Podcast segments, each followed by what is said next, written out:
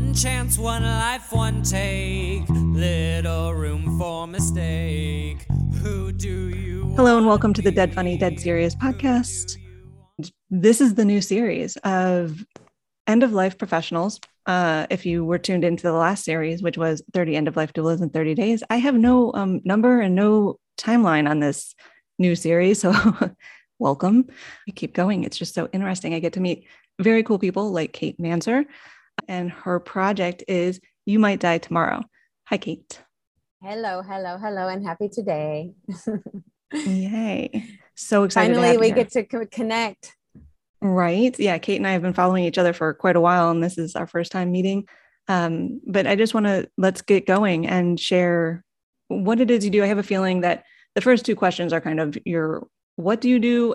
And why did you start doing it? I have a feeling they're going to blend together. So well, number one, I'm trying to enjoy my life every single day that I'm alive, right? Like I never thought about death until I had to think about death. And I had an awakening back in 2015 where I had three friends of mine die in the span of 6 months and just an unrelated events. And that caused me to sink into, I think, something that we both experienced, which is deep death anxiety, where I couldn't sleep. I was afraid to drive my car. Every time the phone rang, I thought I was going to jump out of my skin because it, of course, was another one of those calls. Mm-hmm. Yeah. And so I spent a year like that. And I had other factors going on in my life. I was in an unhappy marriage at the time. So there, it was just a heavy time in my life, but death anxiety was for sure the main weight that was on my shoulders. And counterintuitively, what popped me out of death anxiety and created this awakening for me was a fourth friend of mine died. He was climbing Mount Everest when the Nepal earthquake struck in 2015. And he was a guy that I followed and had a crush on and was just like this adventure spirit animal for me. I mean, he was climbing Mount Everest, for gosh sakes, right? And he dated a celebrity and worked with me at Google, except was way higher ranking and had a way cooler job than me. And he was just someone that I really looked up to. And so then when he died, at first, of course, I was really angry. Like, why climb Mount Everest? You know, here I am in death anxiety. I'm barely leaving my house. And here he is climbing Mount Everest. And I was so angry because he was really a light in my life. But then that's when I had this realization where I was like, he had to climb Mount Everest. And he knew that he could die, right? It's not something that you do on an average Saturday. There's tons of planning, training that goes into it. And so that's when I looked at Dan's choice to climb Mount Everest, this huge risk, and to live his truth at the expense of his very life compared to me afraid to like walk across the street. And that's when I realized that humans, we have finite resources, and our primary resources are time and energy. And you could also argue our health. Right. And if we have these limited resources, we can spend them on being afraid of death and hiding in our houses and not driving the car and being scared all the time, trying not to die, or we can expend them living our most vibrant life while we're still alive. And so that was the moment that I decided to take my resources away from death anxiety and put them towards living while I'm still alive, because let's be real, I'm extremely klutzy. I will probably die like falling down the stairs or something. So I might as well just like not even fear it. Really poignant explanation. I appreciate that. You know, talking about death anxiety, it's something so prevalent in our society, and we don't talk about it, right? We've done so many studies, and across the board, there's just so many forms of death anxiety. People are afraid of all these things, and that's okay. It, you know, that's a tool that keeps us safe. And talking about the two things that humans need, which are safety and novelty. And, you know, we just we've really leaned into safety, right? Stay safe, be safe, a lot of scarcity thinking. And it sounds like you just, you know, actively chose to switch that, switch, whatever that is, turn that over and to focusing the energy towards more novelty, kind of a calculated risk, it sounds like.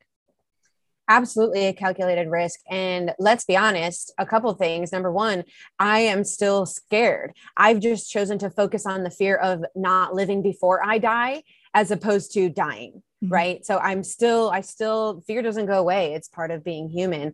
I'm just now terrified of not living before I die, as opposed to channeling that energy into not dying, because when, where, and how I die is largely out of my control, but how I live until that mystery moment comes is within my control. And so I choose to focus on that. And that's when I created that's when, when Dan died was when I had this moment, like, oh my God, you might die tomorrow. Like, it was an acceptance of this. It was a realization that it's outside of my control. And then that fit into, so what am I going to do? I'm going to live today. And that was when I just realized that all that death anxiety was then channeled into the realization that death is this amazing awareness of our mortality, is this amazing motivator. It raises the value of the present moment and makes every day a limited time offer. And it really set me on fire to live. And so that's what I have been sharing over the past 3 years through the movement, my art installations, my book, and just in the way that I live, truly. Yeah. So say more about your book, your art installations. What do you do?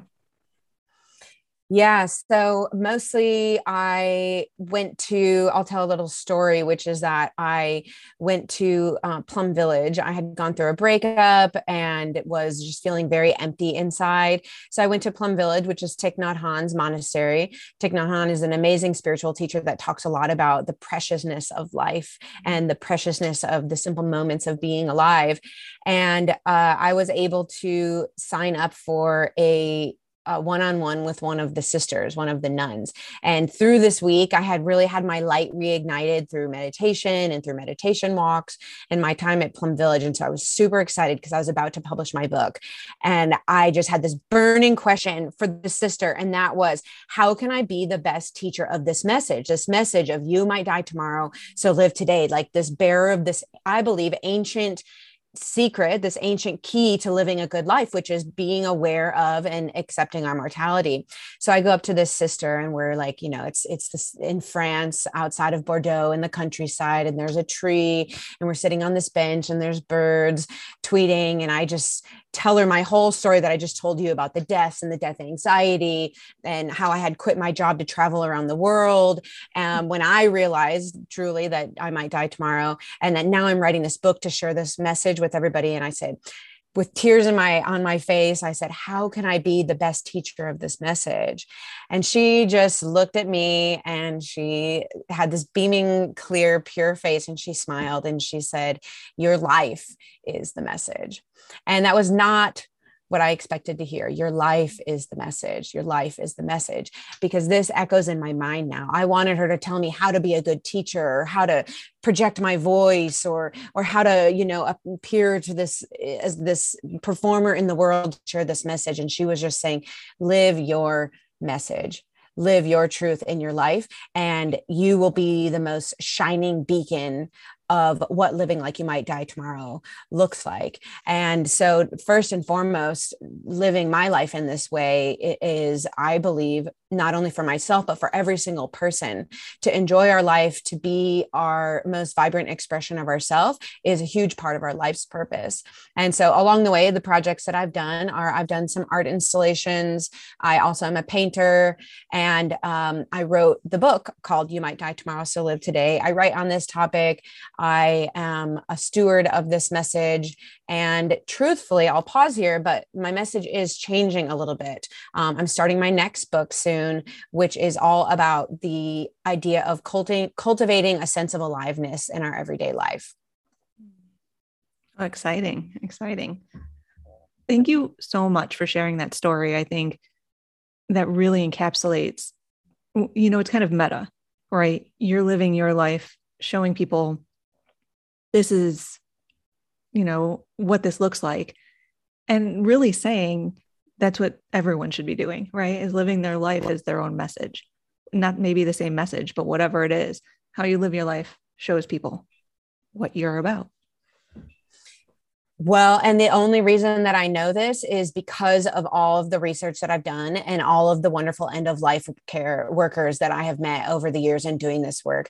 Because again, that is what has taught me how to live my life, right? Like I knew I wanted to live a good life. Like I came up with this pithy catchphrase, you might die tomorrow, so live today. But then I spent the next 5 years saying, well, what does live today look like, right? Like, oh, it sounds great. Live today, go skydiving, quit your job, blah, blah, blah.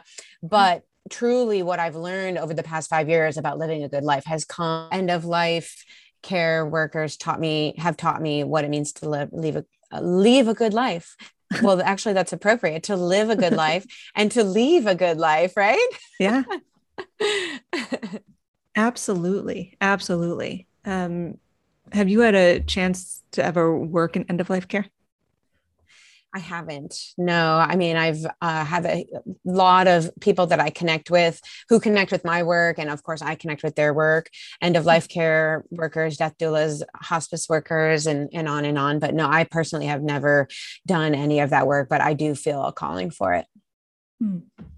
Oh, that's fun. I'd like to see where that leads. I know. Yes, actually, Hospice Austin is a wonderful organization, as most hospices and palliative care places are. But I was like ready to start volunteering right when COVID happened. They're like, oh, well, you'll just have to wait a little bit longer. I was like, okay, the timing will come.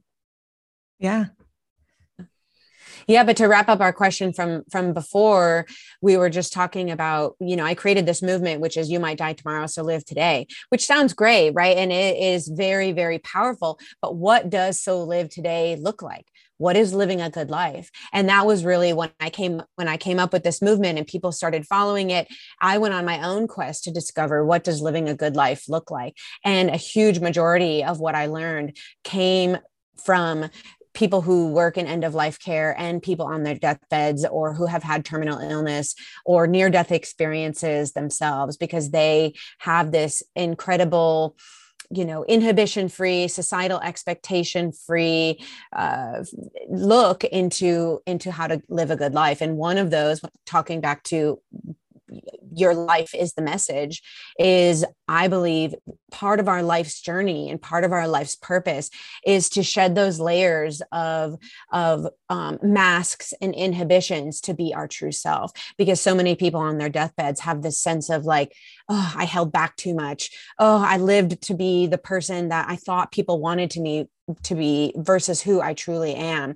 And so I use that as my lesson number one in my life to, Kate, you got to really be you. You got to let your light shine. You got to be weird. You got to be wonderful. You got to let your freak flag fly.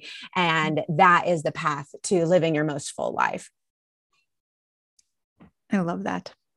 I mean, I'm a little biased because I'm a therapist and that's all my job is, right? Is really helping people be who they are and express themselves. And I love every bit of that because society is so tough on us, right? So many rules. And again, they're there to help keep us safe. We get that.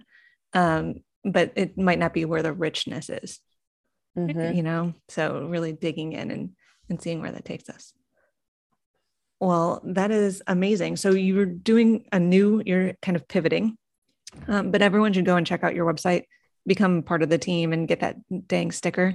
Because I think that's so cool. I love the pictures of everybody with the sticker that says you might die tomorrow. Cause it kind of just tells everybody like what journey you're on. It's kind of like, oh yeah, I want to put that on a backpack, walk around. Yes. I don't go camping, water bottle. I don't go camping. It's in the city, you know? Okay. There we go. Random people, but bathroom mirror, right? Wake up and see it and be like, all right, that's how I'm going to live today. Yeah. Get out there, do the thing, whatever the thing is. Yeah. But my new project, just to dig into what you were just saying. So, you know, I think that mortality awareness, which is something that we all, pretty much everyone listening to this podcast has some experience with, mortality awareness is, or living like you might die tomorrow is just, it's a path to living our most vibrant life, right? Like death is going to happen, right? It's largely outside of our control.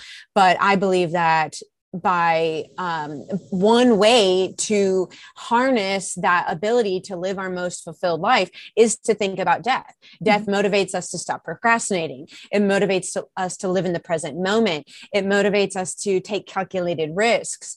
But I also believe that you don't have to necessarily use mortality awareness to find that sense of motivation and presence. And so one thing that I'm very passionate about right now is not letting life pass us by.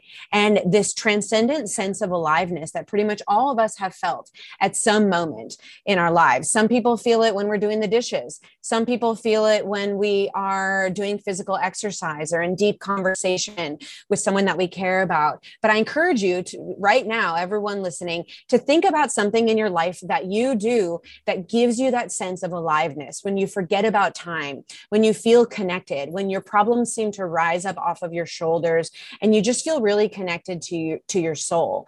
And I want you to note what that is in your life that makes you feel alive and connect it to that sense of feeling alive, and realize that when you're doing those things, you're enjoying your life and you're maximizing your time that you have in your life. And so my current project is all about helping people cultivate those that sense of aliveness for at least one moment every single day, because I don't believe that one day should pass with us still alive and kicking without having one moment where we can look around and be like, oh my God, life is so beautiful. Oh my gosh, my life is such a disaster right now, but I'm alive. And this challenge that I'm going through is a beautiful part of growth in my life, to be able to look up at the sky and notice the clouds, to feel the breath in our chest, like to have a whole day pass without even feeling that for one moment, I think is a huge loss. And so now I'm on a quest to help everybody feel alive every single day, not through necessarily skydiving or traveling, but even just, like I said, looking out the window, slowing down to enjoy those simple moments of being alive.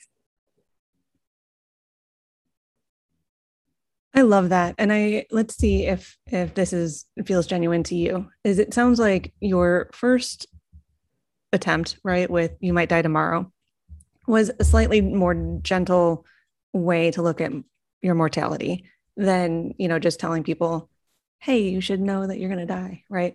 It's kind of a funny, inviting way for people to touch that. And I love that, because I think that's so important. With so many people walking around with death anxiety, it's really hard to get people to understand that it's a useful tool, because they're just not there. They're not ready for that yet.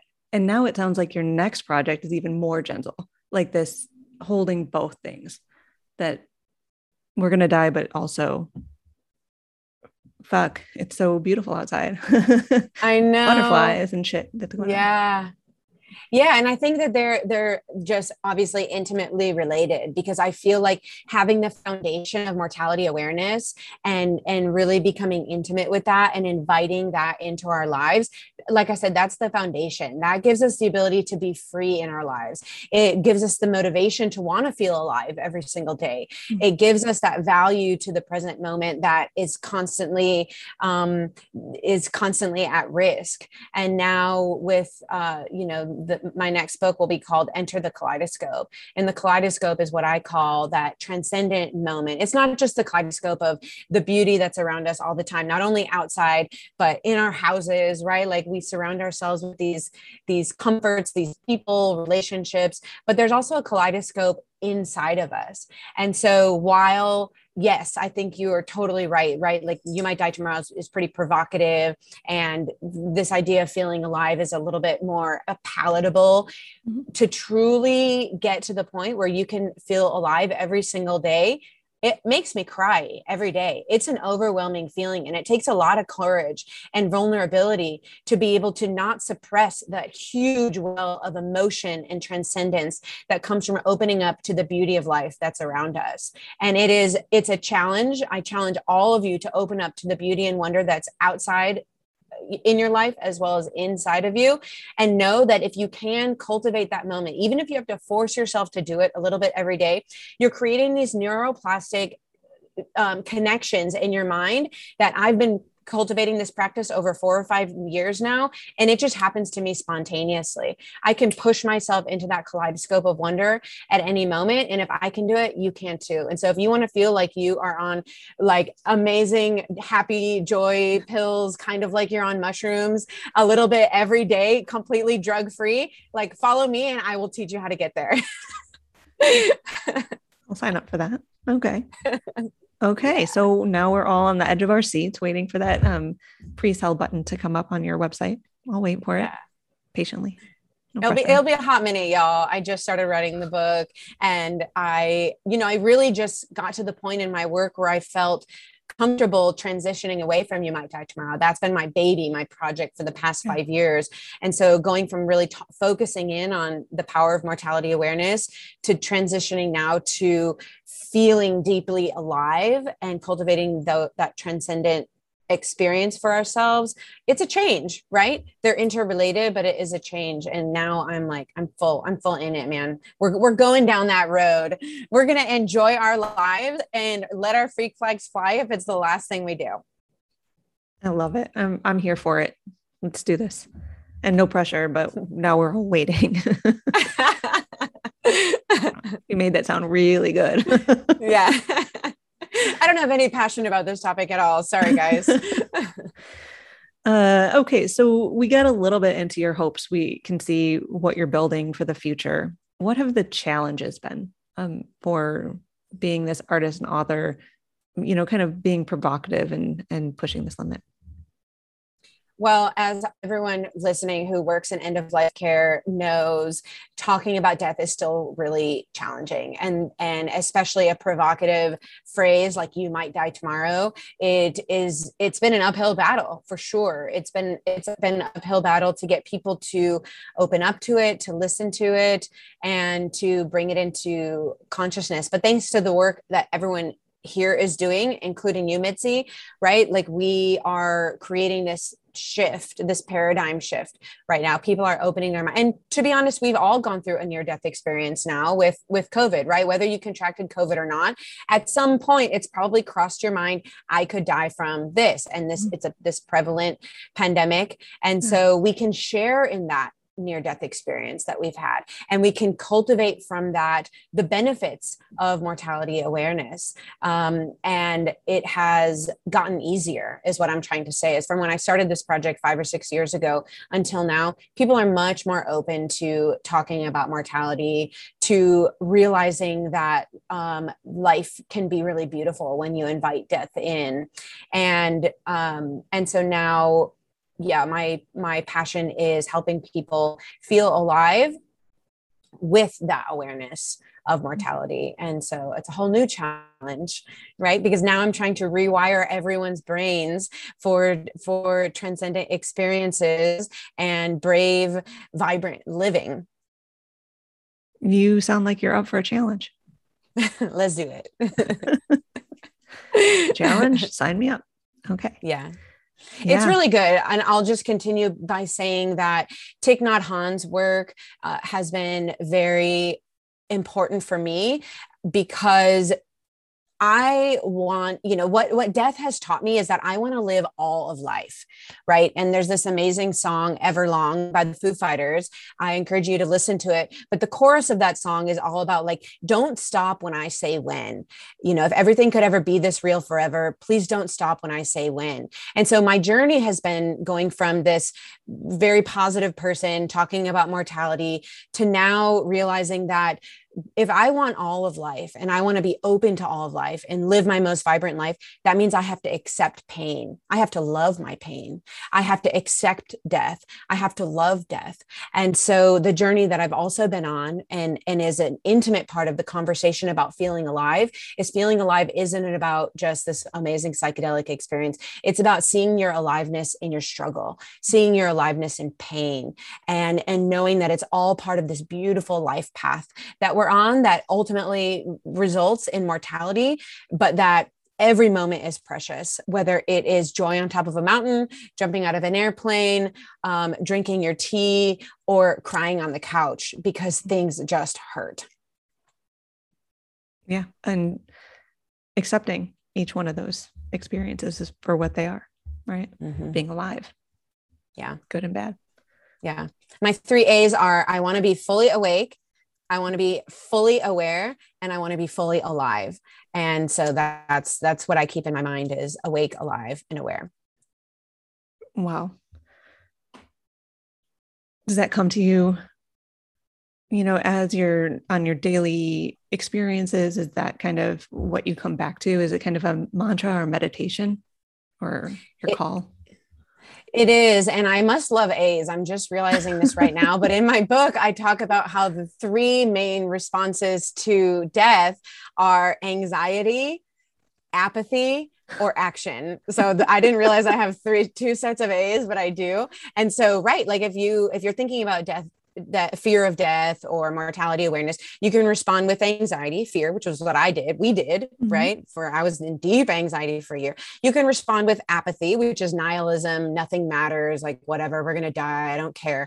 Or you can respond with action, which is channeling that energy toward living your most vibrant life. And so both of those, like, you know, wanting to live awake, alive, and aware, and realizing that I have a choice with what I do with my time and energy, which is responding with anxiety, apathy, or action.